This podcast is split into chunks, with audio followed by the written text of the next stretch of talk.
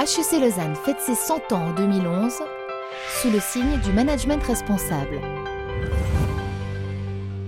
I'm professor of business ethics at the University of Lausanne and I started in 2003 to teach and do research on that topic uh, at HEC Business School.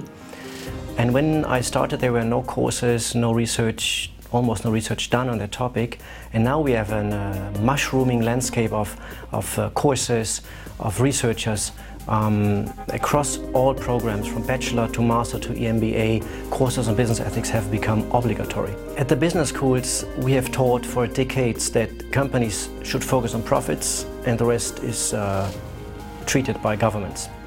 Um, but in the last 15 years roundabout we have seen the rise of the so-called multinational corporation um, which is linked to the fact that production activities have expanded globally which means that um, corporations are active in many places in the world. They, they dig resources in Africa, they produce cotton, or they buy cotton in Uzbekistan, or they uh, have the assembly line in China. And due to this global expansion, um, they are more and more involved in local human rights problems and environmental problems. And since there is no global government to deal with these questions, it is loaded upon the corporations.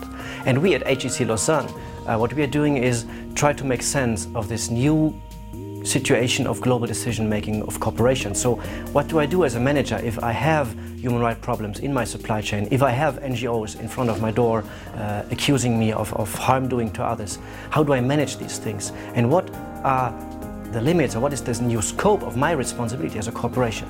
We do this in our research and we train future managers, our students, to be able to have already this broader horizon of looking at problems when they start in corporations so that they're not surprised when they're asked to manage human rights or sustainability questions in general terms when it comes to management decisions.